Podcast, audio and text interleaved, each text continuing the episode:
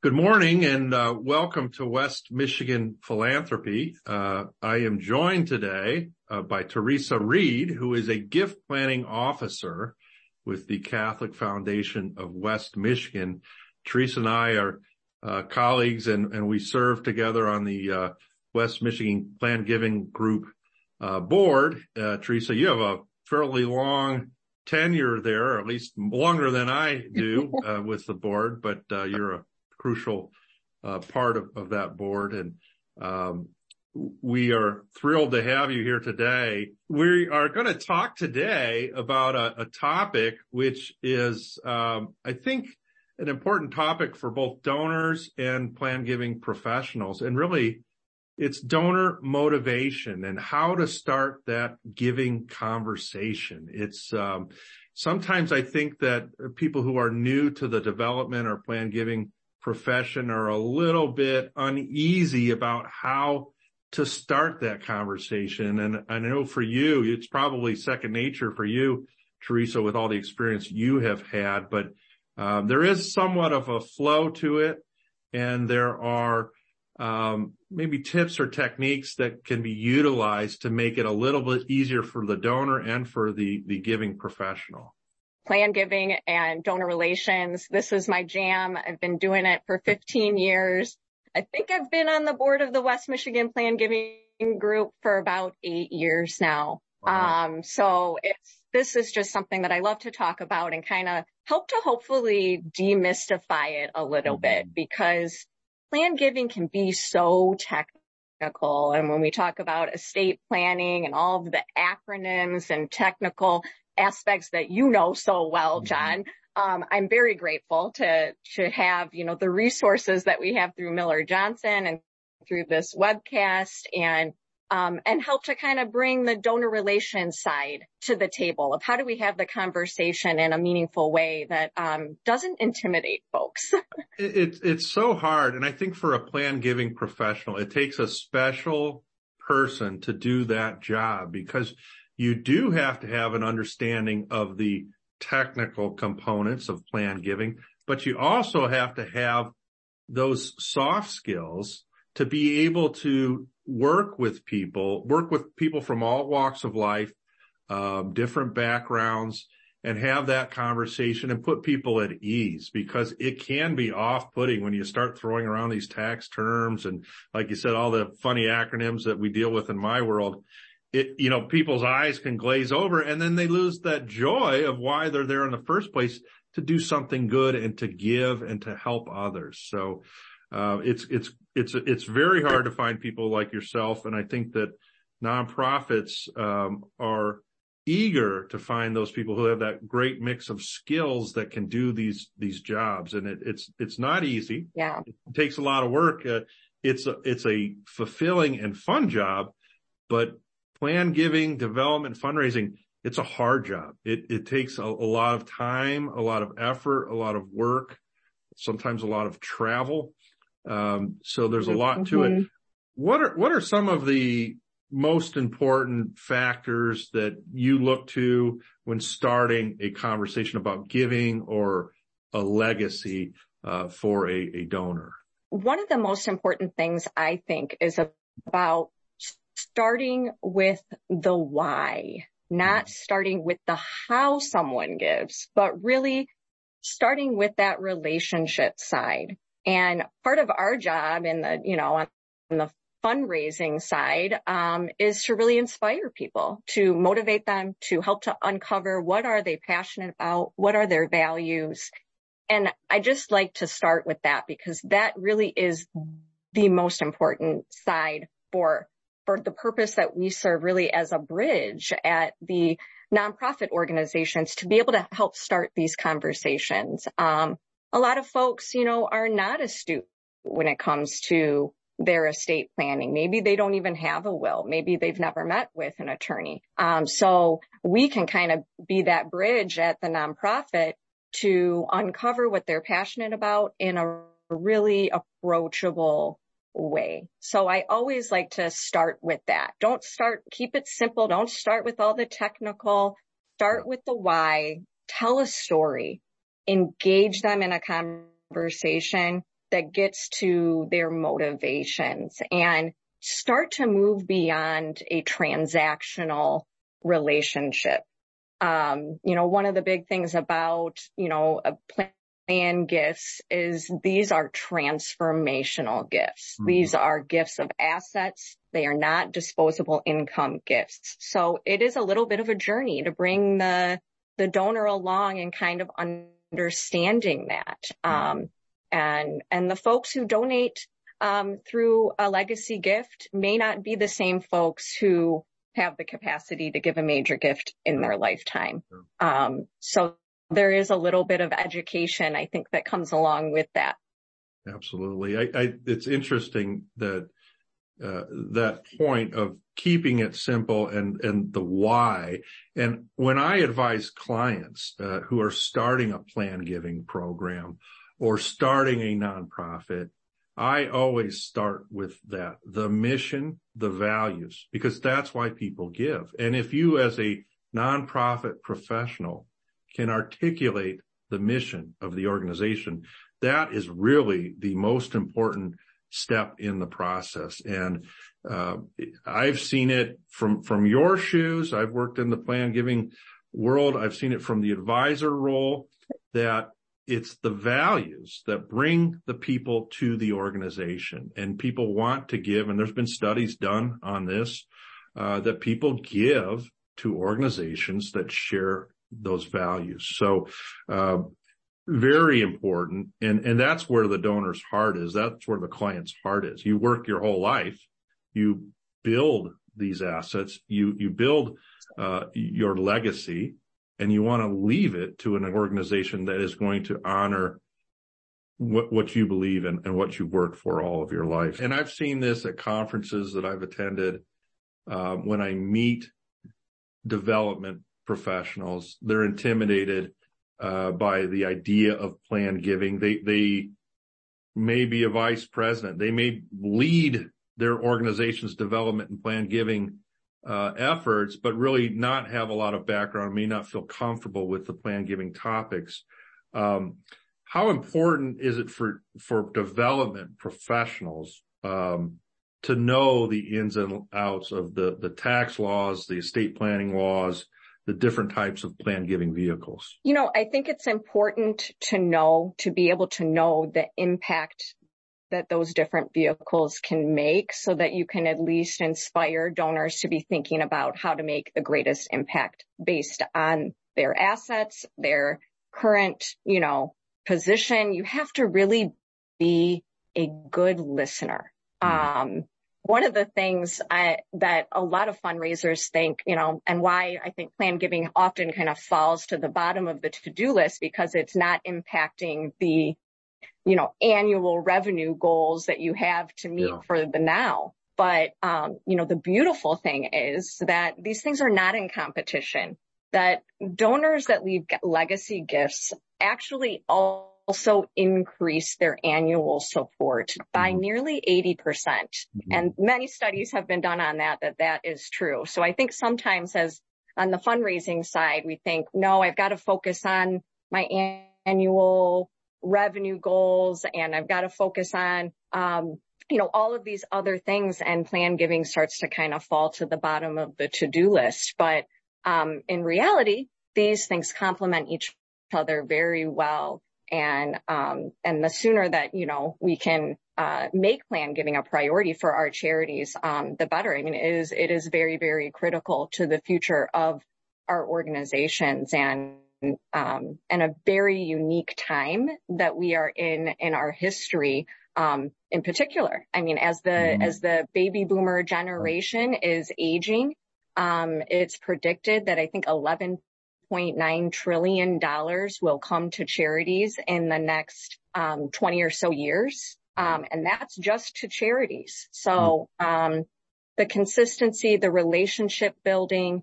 Um, is first and foremost. And we're actually doing a little exercise at the Catholic Foundation to kind of bring our a community through a values exercise that helps them to uncover what are their values and passions and how do they want to make an impact in their philanthropy and to really make that part of their planning. So um, we've developed an exercise that we walk folks through that helps them kind of uncover that for themselves, you know, based on their own journey, their own history, um, maybe their own life's obstacles and how they want to then pay that forward to others um, mm. in the most meaningful way for them. That's very personal. Um, mm. This is much more about the timing for them than it is about the charity's timing. Mm-hmm. Um, you know, we might have a big capital campaign or a big effort happening, but um, what you really want to listen for is um, significant life changes for the individual mm-hmm. that would be the right timing for them to be thinking about this. Are they approaching retirement? Are their kids graduating from college? Are they selling a home? Um, you know, listening for things like that, um, mm-hmm. I think is, you know, really important and being a good listener. It's amazing what, what can be, it's amazing. Sorry. It, what can be uncovered in those conversations and donors tend to want to share their story, their life story.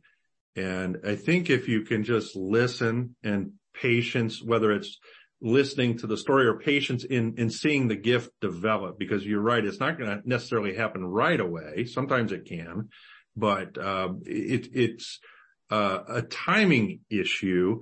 And sometimes it depends on the market as well. If the, the market is up and you see appreciated assets, you'll see more planned gifts. If it's down, you might not see, uh, as many planned gifts. So, uh, not only the timing of the the life of of the uh, donor, but also market conditions and so forth, and career where they are, as you mentioned, retirement is another um, uh, time frame. And and I, I do feel for plan giving professionals because there is that push so often by uh, boards, management within the nonprofit organizations for that operating revenue and um, they feel like, oh, we can't invest in planned giving because it's too far down the road.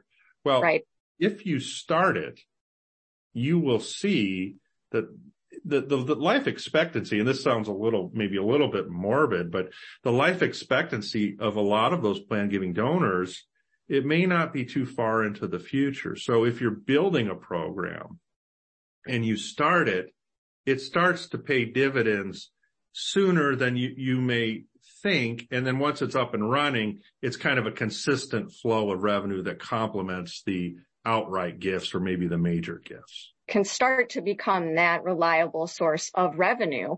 Uh, and these are transformational gifts. They are the largest gifts that someone will likely make. So, um, because they are not based on that disposable income, but they are based on those assets. And so, um, once you start to get a program up and running and, um, it can, it can pay off, you know, quicker than, than folks might think. And we're really fortunate here in West Michigan, um, to have such a philanthropic community. This is the second most philanthropic city in the U.S. next to Salt Lake City, Utah. And it is in large part because of the strong faith community and generations of families who have given back to Grand Rapids through their legacy giving that have really made this city what it is today. And that now because of that, we have such an abundance of resources like Miller Johnson. And, you know, that's why I originally got involved with the West Michigan Plan Giving Group because, um, you know, I was doing major gifts and got assigned planned giving as, you know, kind of 10% of my role and, and didn't have a lot of experience in it and thought, oh, I'll jump in to get involved with this local group. Um, because at least I know that if I don't know the answer to a very technical question, I know who to call. I know yeah. who to refer donors to. I know that there's a wealth of resources, um, with you and Miller Johnson and with you know, all of the financial planning advisors that we have in this community. Um, I think it's really set us up well to leverage our networks that we have here um, for the greatest impact and to help, like I said, be that bridge to to the donor um, between the professional side and the and the charity side. It's, it's interesting and it could be a delicate dance when working with advisors too, as a nonprofit professional, because sometimes the nonprofit professional will know more about some of these plan giving techniques than perhaps even the attorney or the CPAs. Now, certainly there are plenty of, of qualified professionals out there that are well skilled and, and, versed in these different vehicles, but not every attorney deals with these types of vehicles uh, day in and day out. So to the extent the plan giving professional can educate both the donor and perhaps even the advisor, um, that, that is helpful. And if the advisor has to bring in somebody who, who is a little bit more well versed in, in some of these more complex vehicles, they certainly, they certainly can. But, um, that, that's something that I think that can be a benefit if you can collaborate and help educate advisors, donors about these vehicles and then let, let the professionals drill down and, and, and deal with all the technical issues, drafting and so forth, to the extent there needs to be, uh, tax planning and so forth done.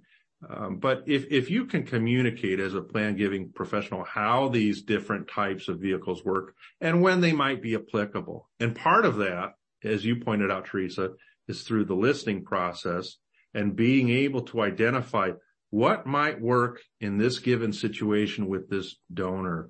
And you can listen for things like, I have stock with a very low cost basis, or uh, I have a large IRA, uh, different types of things that they will communicate. I own um, rental property, or I'm looking to simplify my portfolio, or I have a concentrated stock portfolio.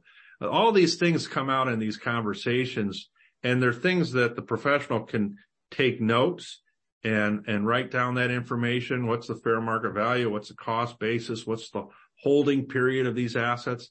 And then when working with the advisor, um, the illustrations that you can prepare as a plan giving professional with the different uh, um, software that's available out there, you know, the Crescendo software, the PG Calc software, that's yep. tremendous information you can provide to an advisor that has the, income tax deduction that would be available, how that life income will be taxed, life expectancy calculations, all sorts of information that really can help, even though you're, you're not an advisor and you're not crossing over into that line, you certainly can help facilitate that gift and educate everyone in, in your role as that plan giving professional. One thing which is tough, and I see this with my clients and, and they put it off. They put off estate planning because they don't want to think about their passing. They don't want to think about um, what might happen to their loved ones or, uh, and, and kind of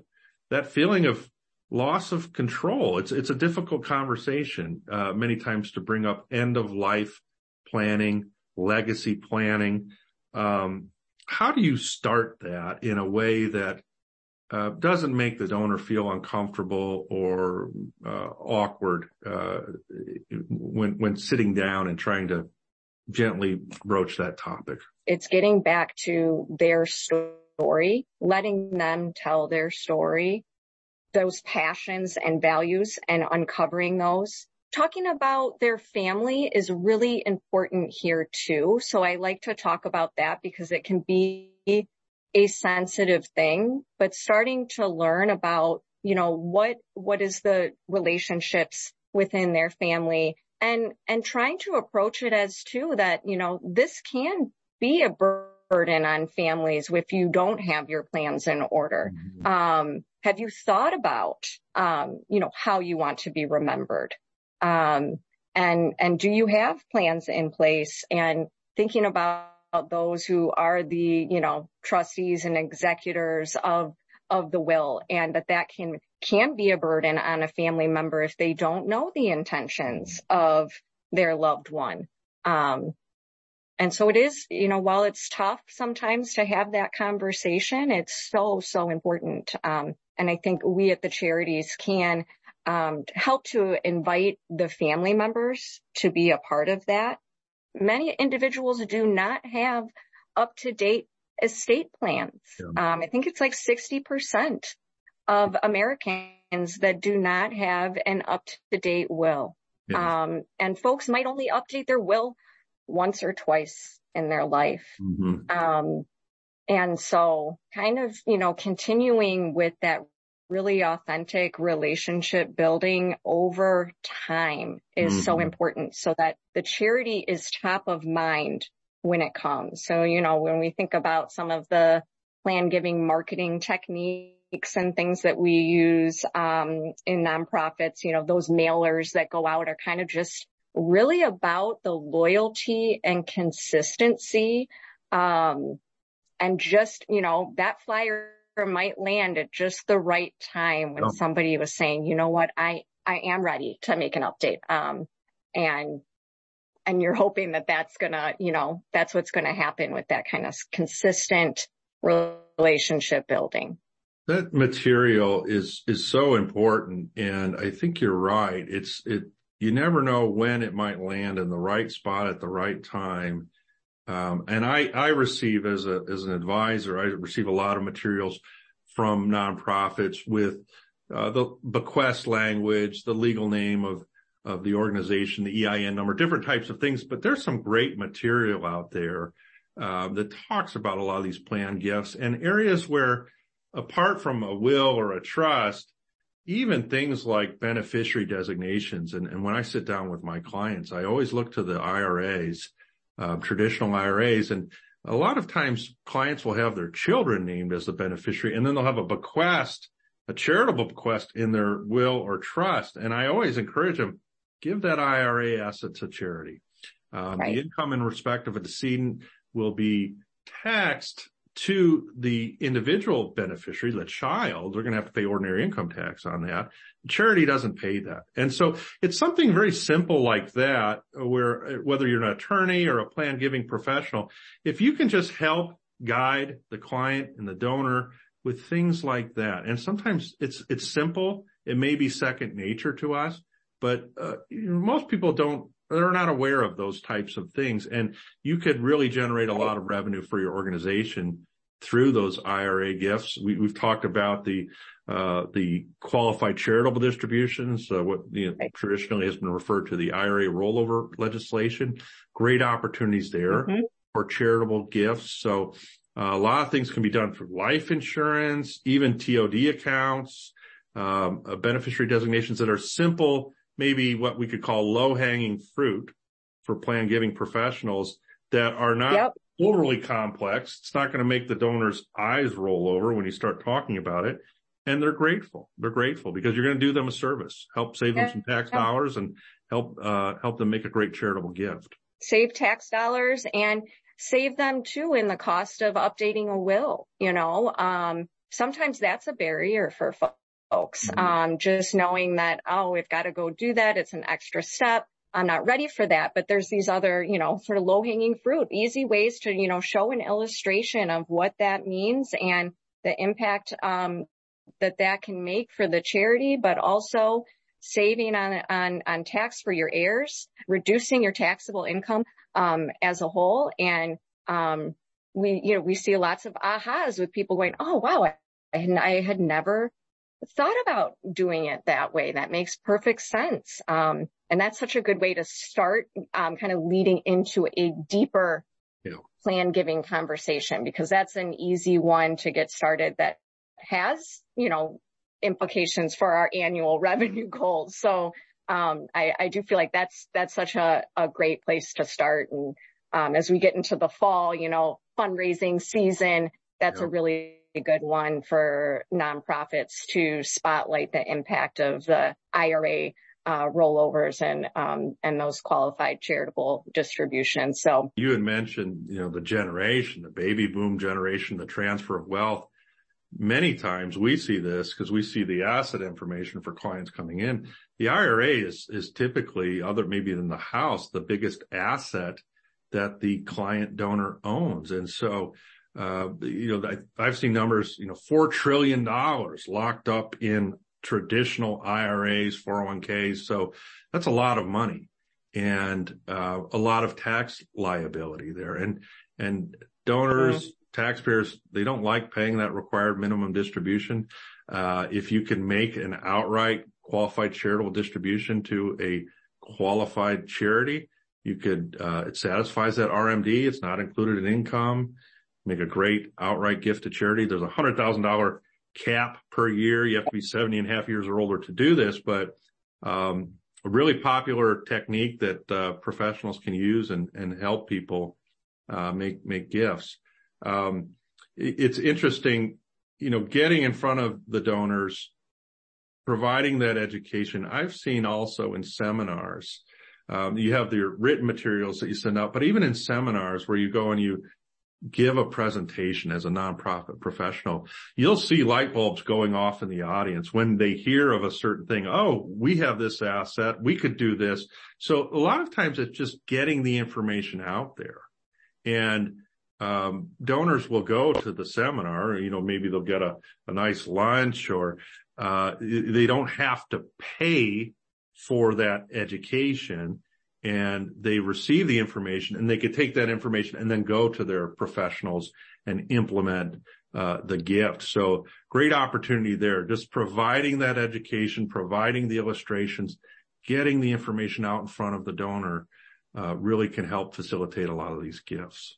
So. Yes, exactly. Yeah. At the Catholic Foundation, we work with our own group of kind of um, advisors that help to to do workshops at parishes, and that can be really effective. You know, after mass, um, to have you know a quick kind of lunch and learn opportunity where you invite folks in a very approachable, accessible setting to come and listen and hear and you know, learn about end of life planning at the same time of thinking about your estate planning and you start to kind of introduce the idea of, um, you know, have you considered uh, giving back to your church as part of your legacy? You know, we think about all of these important life events from, you know, throughout our life, our marriage, at, you know, the baptism of our children, um, and, you know, this journey that we take. And, um, and then we get to the end of life and it's just,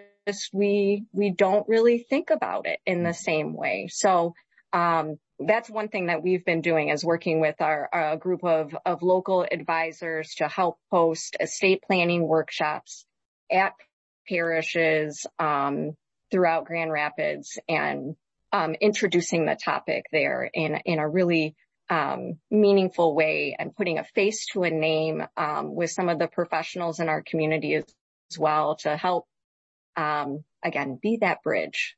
Yeah.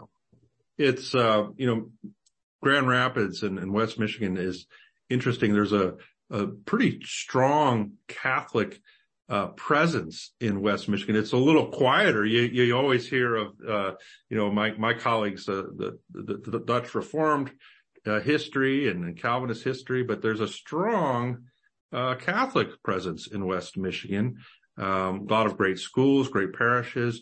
What sort of uh, things are happening at the Catholic Foundation of West Michigan now um, that is ongoing that that uh, people watching may may want to be aware of right now? It's an exciting time at the Catholic Foundation of West Michigan. I am the third employee um, hired um, in our history, so um, you know, pretty incredible incredible 28 year history of the Catholic Foundation of West Michigan. We are a 501c3 um, right here in Grand Rapids, and we um, really serve to support the 80 or more parishes and 30 or so schools throughout the Diocese of Grand Rapids um, through endowment funds um, to really support the the Catholic Church in perpetuity. Um, and so this is just a, a, thrilling time to be on board as the first gift planning officer in the history of the foundation. Um, we just ended our, our fiscal year, June 30th, and we were thrilled um, to have reached over $3 million in, in grant making this past year. Um, so that, that is uh, our, our most significant grant making year that we've had. And, um, we're seeing tremendous growth there. Um, one of my big focuses is uh, launching a, a, new legacy society Um, we're in the early phases of that right now. The Light of Christ Legacy Society is, is what we're calling it. And really inviting uh, folks throughout our entire community, um, anyone that has any type of planned gift for their church or Catholic school to be invited to be a part of something that is collaborative, that is recognizing the generosity of our community, um, and hopefully, you know, helping to inspire others to think about that way of giving back. So, um, we're, we're rolling that out sort of over the next year and, and hoping to have a, a celebratory way to recognize everyone at a mass, um, in 2024. Um, anyone who becomes a part of that. A lot of times clients who want to support Catholic schools, a particular school at a parish in Grand Rapids will work through the Catholic Foundation of West Michigan or will make that donation through the Catholic Foundation. Uh, I imagine you see that quite a bit where, uh, and, and, because I don't think the schools themselves or the parish really, um, have the infrastructure or resources available for that type of gift. Is that correct? I, I see clients going it, through the foundation for those gifts. Exactly. That is, that is the purpose we serve. We sort of say, we're an extension of their staff. We know that the, the individuals' affinities is with the schools and the parishes that they have been a part of, that they've grown up at, that their kids have been a part of. We're here at the foundation to help facilitate those gifts in the most impactful way through our endowment that is invested in the most responsible way. Uh, we know that folks who give through the foundation, um, that their dollars are going to make the greatest impact possible for their church and parish, and they can direct that, you know, through an endowment fund here at the foundation, also donor advised funds um, are a, a growing popular way for folks to give back and support a variety of Catholic ministries throughout uh, our region. Well, that's great. That's a great idea. That's fantastic. That gives them a little, uh, the, the, the opportunity to make the gift, get the deduction, and then make those grant recommendations for the various Catholic organizations under your umbrella there. I was going to mention, John, our Catholic Business Leaders Forum, which may be of interest too to to your audience. We're bringing those back. We, you know, we brought it.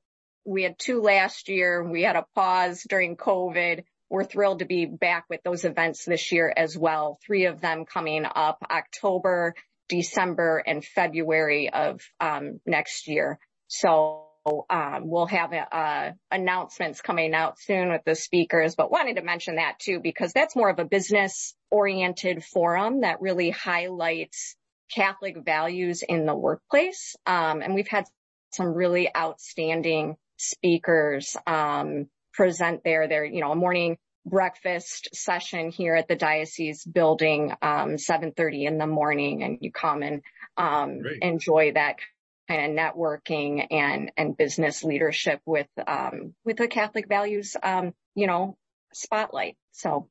What type of topics are discussed uh, by the speakers at, at those uh, business forums? A lot of it is really focused around their journey and how they have instilled Catholic values throughout their career. Mm-hmm. Um, maybe typically talking about a specific area of um, of their career or a business where that has has made an impact for them personally. So more about their personal journey um, mm-hmm. and how to incorporate those values in the workplace.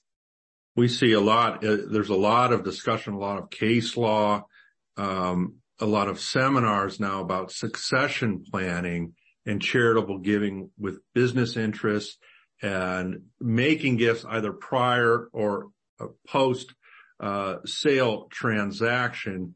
Um, and we see that, as you know, in Grand Rapids and West Michigan. It is a uh, just a hotbed of uh, entrepreneurial spirit and a lot of these great family-owned companies that may have a liquidation event or maybe selling after many generations of being in business. And we see a lot of uh, gifts uh, around that time. And you mentioned the donor advised fund that you're you're working on building that program. There are some great opportunities there with donor advised funds and some of those uh, business interest gifts. So uh, a tremendous opportunity that we're seeing more and more of that. And we get questions all of the time, uh, from business owner clients who are looking to make gifts of business interest. And those can be a little bit more thorny and, and complex. Sometimes you, you deal with some tough tax issues, but certainly not something that, uh, is is uh, impossible or, or cannot be done effectively and benefit organizations such as your, yours. This has been very informative. I think that, um, it, it's not an easy thing to do to sit down and, and many times in your, uh, shoes, you're meeting with someone maybe for the first time, uh, maybe after many years of knowing this person, but not having this conversation about legacy planning or plan gifts or planning through their estate. So it's a, a great service you're providing to the Catholic Foundation of West Michigan and, and to uh, donors throughout West Michigan having these conversations. I think, uh, clients and donors appreciate it. And, and I think that that trust they have in individuals such as yourself, Teresa, and that relationship plays an important role in the facilitation of these gifts. Uh, we as advisors, unfortunately, we don't get to see our clients as much as maybe you might see your donors. And so you are able to really take in a lot of information and bring that to the table when sitting down with advisors and donors. So it's a, it's great to collaborate with plan giving officers and, and seeing these gifts happen and such wonderful uh, benefits to all of us. As, as you pointed out earlier, uh, our community, we see it, we all benefit from it, uh, all this tremendous philanthropy.